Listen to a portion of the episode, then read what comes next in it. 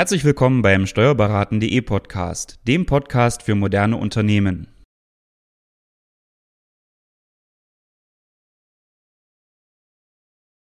Die Inflation ist hoch, die äh, Tankpreise sind stark gestiegen. Die Antwort der Bundesregierung darauf war, 300 Euro soll jeder Arbeitnehmer bekommen über die Lohnabrechnung seines Arbeitgebers. Puh, wir haben natürlich darüber sehr geschmunzelt. Äh, aber es nützt nichts, es muss jetzt umgesetzt werden. Äh, Sarah, kannst du uns dazu was erklären? Was hat es mit diesen 300 Euro auf sich, die jetzt bald an die Arbeitnehmer ausgezahlt werden müssen? Also die 300 Euro Energiepreispauschale soll als Entschädigung der Wegstreckenkosten für die Mitarbeiter gezahlt werden. Ähm, sie ist einmalig zu zahlen und ist zu versteuern, aber beitragsfrei. Das heißt ganz konkret, in welchem Monat muss der Arbeitgeber jetzt diese 300 Euro an die Mitarbeiter auszahlen? Der Anspruch entsteht am 1. September, also genau an diesem Stichtag. Wir müssen aber schon im August prüfen, ob und wie viele Mitarbeiter beim Unternehmen anspruchsberechtigt sind. Mhm. Das Gute an dieser Regelung ist ja nun, dass die Unternehmen damit eigentlich nicht belastet werden sollen. Ja, also die Unternehmen müssen das ja auszahlen über die Lohnabrechnung, aber am Ende gibt es ja da eine Gutschrift. Äh, und von wem bekommen die Unternehmen eigentlich die Gutschrift? Wer erstattet das und äh, wie wird das geregelt? Wer stellt den Antrag? Genau. Also den Antrag muss der Arbeitgeber stellen. Wir sind den Arbeitgebern dabei aber auch behilflich in der Lohnabrechnung. Und zwar läuft das über die Lohnsteueranmeldung, die der Arbeitgeber entweder monatlich, quartalweise oder jährlich abgibt. Je nachdem äh, richtet sich auch der Zeitraum, in dem der Arbeitgeber die Erstattung der fälligen Energiepreispauschale erhält. Er hat hier die Wahl, ähm, je nachdem, welchen Anmeldezeitraum er für die Lohnsteuer hat. Mhm. Das heißt also, wenn man eigentlich üblicherweise seine Lohnsteuer jährlich abführt, könnte es jetzt zu dem Ergebnis kommen, dass man also im September die Energiepreispauschale, diese 300 Euro schon an die Mitarbeiter auszahlt, aber auf die Erstattung noch etwas warten muss. Und wenn das so ist, wie kann man sich dabei helfen?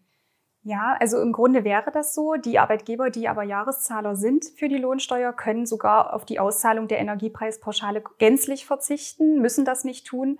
Dann müssen sich die Mitarbeiter an der Stelle die Energiepreispauschale über die Einkommensteuerveranlagung wiederholen.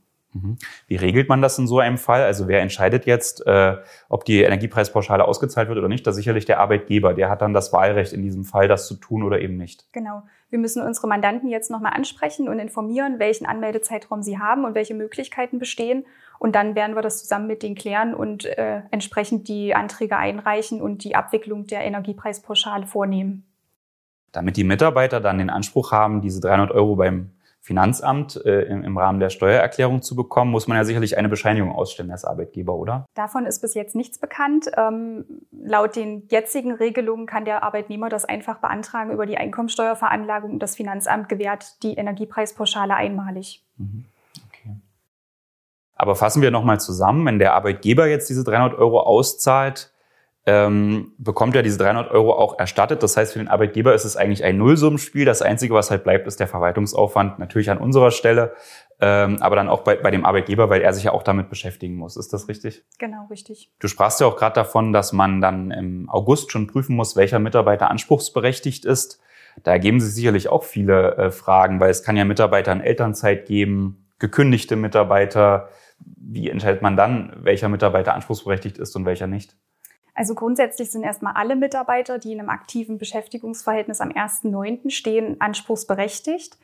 Wir müssen im August prüfen, was wahrscheinlich am 1.9. passieren wird. Sollte ein Mitarbeiter jetzt vor dem 1.9. schon ausscheiden, beispielsweise zum 31.8. und am 1.9. keinen neuen Arbeitgeber haben, ist er über den Arbeitgeber nicht anspruchsberechtigt, aber grundsätzlich schon und kann sich das dann in seiner Einkommensteuerveranlagung beantragen. Wie sieht es aus mit Mitarbeitern in Elternzeit? Mitarbeiter in Elternzeit sind aktuell zwar in keinem aktiven Beschäftigungsverhältnis, beziehen aber Entgeltersatzleistungen aus einem aktiven Beschäftigungsverhältnis, genau wie Mitarbeiter, die im Krankengeld stehen, aber noch bei einem Arbeitgeber beschäftigt sind. Die haben auch Anspruch, bekommen die Energiepreispauschale aber auch erst in der Einkommensteuerveranlagung. Was bleiben denn eigentlich von diesen 300 Euro dann bei den Mitarbeitern hängen. Du hattest ja gerade gesagt, diese 300 Euro sind äh, sozialversicherungsfrei, aber lohnsteuerpflichtig. Das ist natürlich auch irgendwie verrückt. Das heißt jetzt, der Arbeitgeber zahlt die 300 Euro aus, darauf wird Lohnsteuer abgeführt.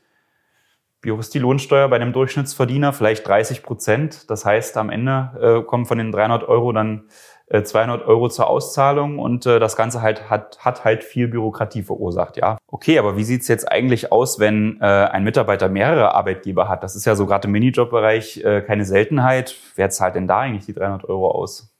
Also der Anspruch besteht nur für das erste Dienstverhältnis. Ähm, der Arbeitnehmer muss das auch nachweisen können. Generell können wir das ja schon anhand der Steuerklasse sehen, die uns vom Finanzamt gemeldet wird. Steuerklassen 1 bis 5 sind sozusagen begünstigt. Wenn jemand die Steuerklasse 6 hat, bekommt er diese Energiepreispauschale nicht. Minijobber, die wir pauschal versteuern, müssen uns einen Nachweis bringen. Der muss schriftlich sein und der muss auch im Lohnkonto des Arbeitgebers mit aufbewahrt werden. Ohne diesen geht gar nichts. Wenn der Minijobber das nicht bestätigt, kann er sich spätestens dann mit der Einkommensteuerveranlagung selbst die Energiepreispauschale beantragen. Da ist dann also der Nachweis des Arbeitgebers ganz entscheidend, äh, um den Anspruch für den Mitarbeiter dann nicht äh, verloren gehen zu lassen. Ja. ja. Ja, wie wir sehen, die Energiepreispauschale verursacht auf jeden Fall viel Verwaltungsarbeit. Wir wollten Sie natürlich hier gern mitnehmen bei dem Thema, wollten Ihnen äh, sagen, dass wir darauf vorbereitet sind. Sie können uns gern ansprechen, wenn Sie noch Fragen dazu haben. Ähm, wir werden das auf jeden Fall in Ihrer Lohnabrechnung äh, berücksichtigen und Sie äh, auf, auf Besonderheiten hinweisen. Ähm, insofern vielen Dank für Ihre Aufmerksamkeit und ich möchte Sie auch noch auf ein weiteres Video hinweisen. Da geht es um die Mindestlohnerhöhung. Das ist vielleicht auch interessant für Sie, trifft auf jeden Fall auch jetzt im zweiten Quartal 2022 zu. Ähm, das könnte Sie vielleicht auch interessieren.